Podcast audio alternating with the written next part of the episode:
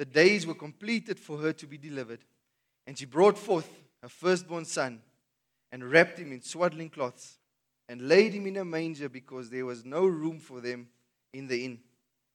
Now there were in the same country shepherds living out in the fields, keeping watch over their flock by night. And behold, an angel of the Lord stood before them, and the glory of the Lord shone around them, and they were greatly afraid. Then the angel said to them, Do not be afraid, for behold, I bring you good tidings of great joy, which will be to all people. For there is born to you this day in the city of David a Savior, who is Christ the Lord. And this will be the sign to you. You will find a babe wrapped in swaddling cloths, lying in a manger. And suddenly there was with the angel a multitude of the heavenly hosts praising God and saying, Glory to God in the highest, and on earth peace, goodwill toward all men. Amen. Amen. Now, this, this is the Christmas story as reported by Luke. A story that is very much under attack um, in all the world today.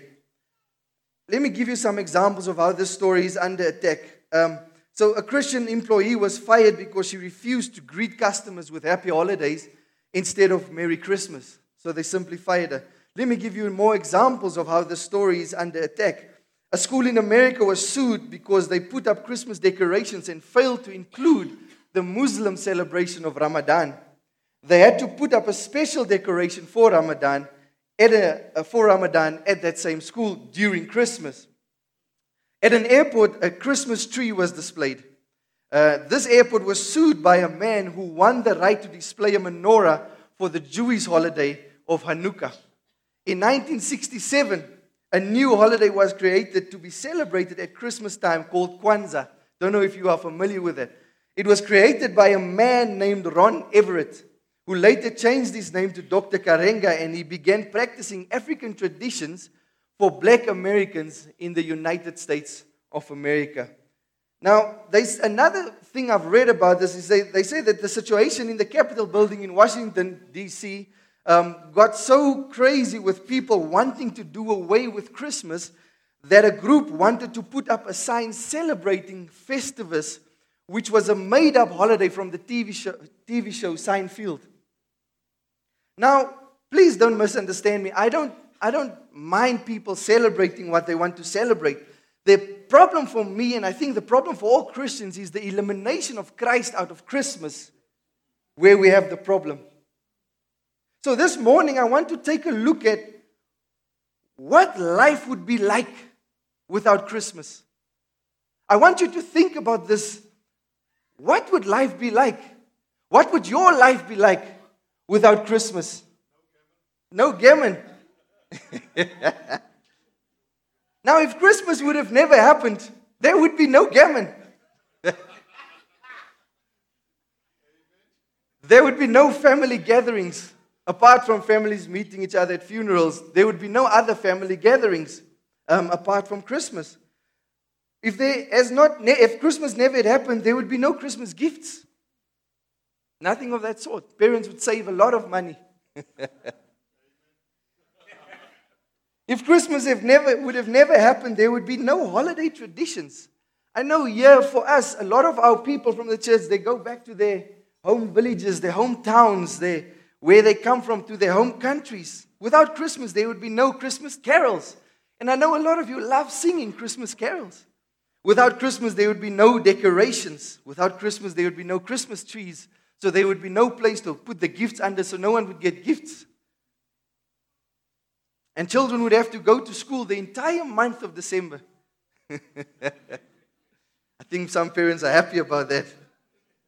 And December the 25th would just be another normal day like any other, and all of us would work right through this day. But I want you to think more about this for a moment. If there had never been a Christmas the world would be far different than it is today. In ways no one can ever imagine.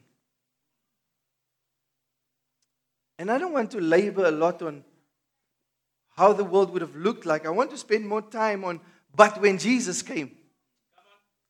So when Jesus came, he taught his followers of God to, uh, to, to, he, he taught his followers to love God, but to also love their neighbors. Luke 10, chapter, Luke chapter 10, 27. Now, his followers, to live out this idea, his followers invented the idea of organized charity. Listen to this. It was the early Christian communities that stressed support for widows, orphans, the sick, and the disabled. It started with the Christians. They organized efforts to help those who were dying. They built, they staffed, and paid for hospitals. In recent times, Christ's followers um, have founded virtually every charitable organization there is on earth, including the Red Cross. They found the Salvation Army, World Relief, World Vision, the Samaritan's Purse, Food for the Hungry, and Compassion International. All these organizations were found because of Christmas, because of Christ who came. Without the birth of Jesus Christ, education would even be different today.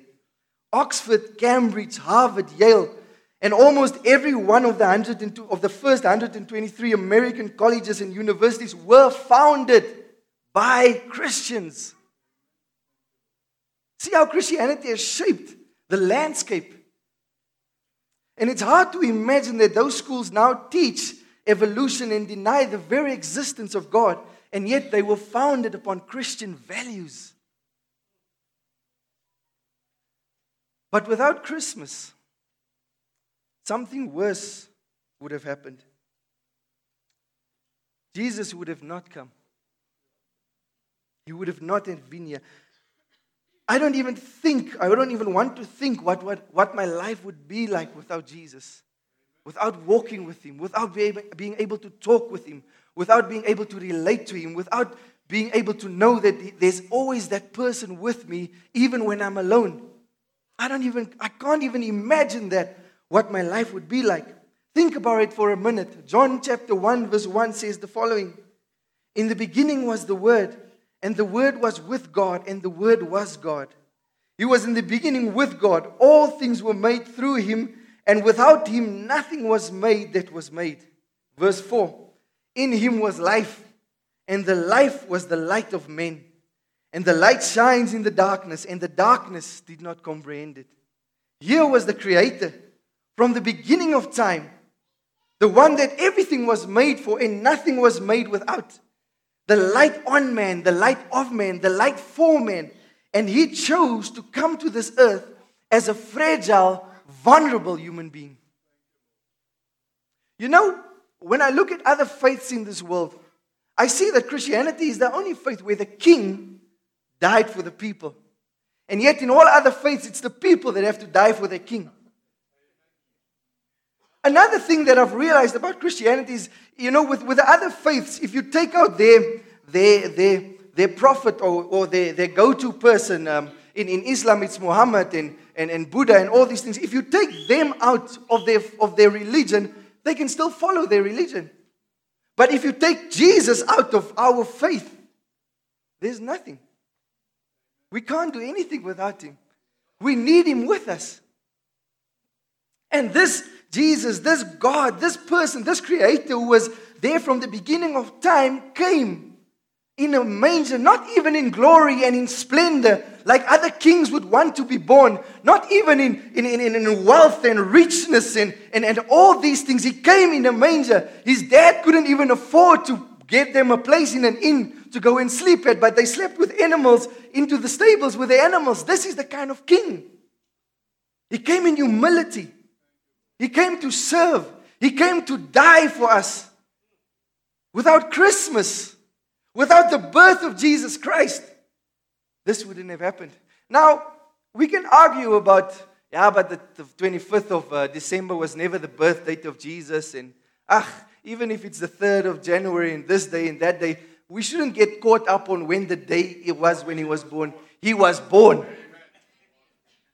That is the one thing we need to get caught up on is that Jesus was born and he still lives. And even though all the other guys of faiths, uh, all the other religions, faith people, prophets and stuff died and they're still in the grave, ours rose from the grave. And he's still alive today. Glory. He's alive. Amen. why would such a sovereign being, why would such a creator, such a person come down on earth and do this for us? What possible motive could he have had to come and endure such scorn and ridicule here on earth? To go to the pay through the pain of the cross only to be rejected by the very people that he died for. Why? What would his motivation be? What possible reason could that be? I can only think of one reason that I found in John chapter 3, verse 16. Because God so loved the world. Because God so loved the world that He gave His only begotten Son, that whoever believes in Him should not perish, but have everlasting life. The reason wasn't so that those that who believe could not perish. The primary reason for Jesus to come to this earth was because He loved us. And the rest is all secondary. But He came because He loved. He gave this gift out of love. He came because He loved. He wanted to save us because He loved us. He desires to have a relationship with us. He desires to walk with us, to talk with us, to be with us because He loved. It was purely the love of God that brought that baby to earth more than 2,000 years ago. It was His desire to have His creation dwell with Him and worship Him. We cannot understand the depth of God's love for us not yet. We will one day when we're in heaven. But it is incomprehensible to our human minds to understand that anyone, much less our Creator, could love us this much. That He would say, Me personally, I myself would go and die for people who keeps on rejecting me. I know that they will reject me in the future, but I'm still going to die for them because I love them much more than they could ever love themselves, especially how the way mankind treats him. Let me read to you Ephesians chapter 3, verse 14. He says the following Paul speaks here. He says, For this reason I bow my knees to the Father of our Lord Jesus Christ, from whom the whole family in heaven and earth is named, that he would grant you, according to the riches in his glory, to be strengthened with might through his Spirit in the inner man, that Christ may dwell in your hearts through faith, that you, being rooted and grounded in love, may be able to comprehend with all the saints what is the width and length and depth and height, to know the love of Christ which surpasses all the knowledge, that you may be filled with the fullness of God in Christ. I think the highlight for a parent, for any parent, is, is uh, uh, during Christmas, is not necessarily the buying of the presents because that means the parents become broke. The highlight for parents is to is to is to watch the expression or to see the expression on the children's faces as they unwrap that special gift which was handpicked just for them.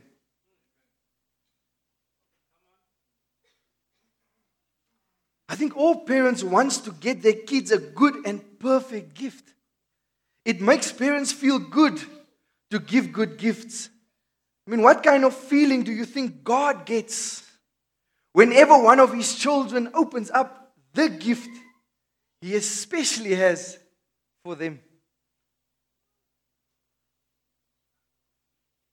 Is it possible for any child to leave a gift unopened when he knows that it's there and it belongs to them? I remember as a child also and uh, Christmas Eve, I would never go to bed. And during the day, I would always make round trips to the Christmas tree in the house to, to take stock of what is currently there. And maybe something more was added. And so that I know that when midnight comes, because I wouldn't go to sleep, I can't wait till, till the next morning on Christmas morning to wake up. I'd wait till midnight. I'll do stuff. I will wash the dishes. I would clean the house just to keep myself awake so that I can open the presents my parents bought for me. I remember it. So I can take stock of what was happened. And yet, to this day, there remains for some an unopened gift from the Heavenly Father. A very special, one of a kind gift. Call it fellowship with Jesus. Better yet, a relationship with Jesus Christ. a relationship with God the Father through Jesus. God's desire for all of us is to be friends with Him, not enemies. He doesn't want anyone to be without this gift of salvation. Luke chapter 15, verse 7 says, I say to you that likewise there will be more joy in heaven over one sinner who repents than over 99 just persons who need no repentance. Let me read this to you again. Likewise, there will be more joy in heaven over one sinner who repents than over 99 just persons who needs no repentance. We are still able to celebrate the birth of our Savior here in this country for now. We are in for a rough time as Christians. We see it all over the world. We will be asked to compromise the truths of God's word, to accept things that are ungodly and unholy in the name of tolerance. We must stand strong in, in God now more than ever. Be holy as I am holy. That is our call, as He is holy. That is our call. 1 Peter 3, verse 18 says the following For Christ also suffered once for sins, the just for the unjust that he might bring us to God, being put to death in the flesh, but made alive in the spirit. That's Christ's desire for us, that we live with him, together with him in the spirit. Part of God's gift to us is the gift of, uh, is to have God's spirit living within us, diminishing our flesh, increasing Christ in us. Here then, we see the gift of God to the sinner and the gift from God to the believer. Both is the Holy Spirit. For the sinner, it's for salvation. For the believer, it's more of Him. He must increase so that I can decrease. I'm going to read you Luke chapter 11, verse 13 out of the Message Bible. It says the following If your little boy asks for a serving of fish, do you scare him with a live snake on his plate? If your little girl asks for an egg, do you trick her with a spider? As bad as you are, you wouldn't think of such a thing. You're at least decent to your own children. Now he says the following And don't you think the Father who conceived you in love will give you the Holy Spirit when you ask Him? Some translation says, will give you the gift of the Holy Spirit when you ask Him. So then, if you have never opened, opened God's gift or God's free gift of salvation, He invites you today to open that gift. That's His gift to you for Christmas. Don't delay. I want to encourage you, do it today. None of us are promised tomorrow. And if you haven't received His gift of the Holy Spirit, He invites you to unwrap that present this morning and enjoy fellowship. For the Christian, for the believer, when we don't have the Holy Spirit with us, our walk in Christianity becomes a bunch of laws. We have to obey this, we have to do that, we have to do this because otherwise God won't be happy with me. God will be. Uh, we, if we don't have the Holy Spirit, we see God as this person sitting on a big chair with his long beard, and every time I do something wrong, he makes something bad happen to me. That's our perception. It becomes a religion. It becomes a, a bunch of rules that I have to keep in order to, have, to, to, to stay in God's good books. But as soon as the Holy Spirit comes into us, as soon as we start walking with the Holy Spirit, the Holy Spirit is the person of Jesus Christ. We get to know God as a person. So now it's not just about I have to keep upkeep certain laws and rules so God can be happy with me. Now it's more about I have to love Jesus. And because I love Jesus, I won't do anything that offend him. It's a relationship.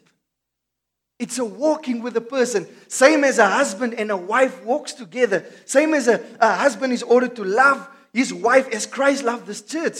So Jesus loves us. It's a relationship. There is no more law then. There's no more religion then.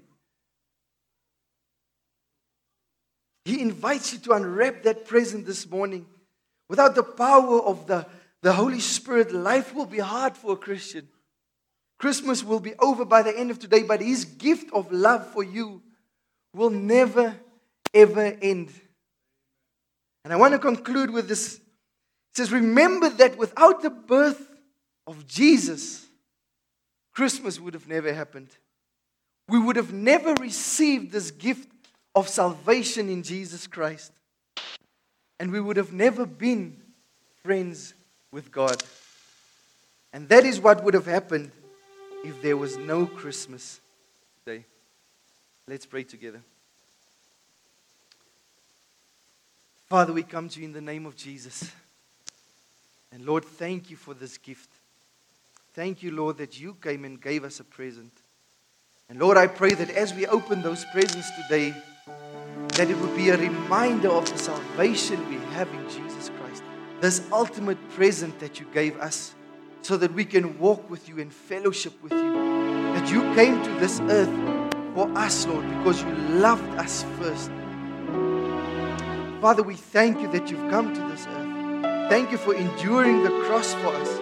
Thank you, Lord, for enduring all that torture that you went through so that we can have access to you, Lord.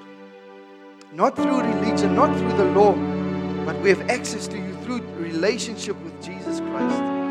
We thank you for that, Jesus. We honor you for that. And Lord, may we never take this gift of salvation for granted, but may we grow in it. May we grow closer to you. May you help us to seek you more and seek your face more, Lord. We ask this in your precious name.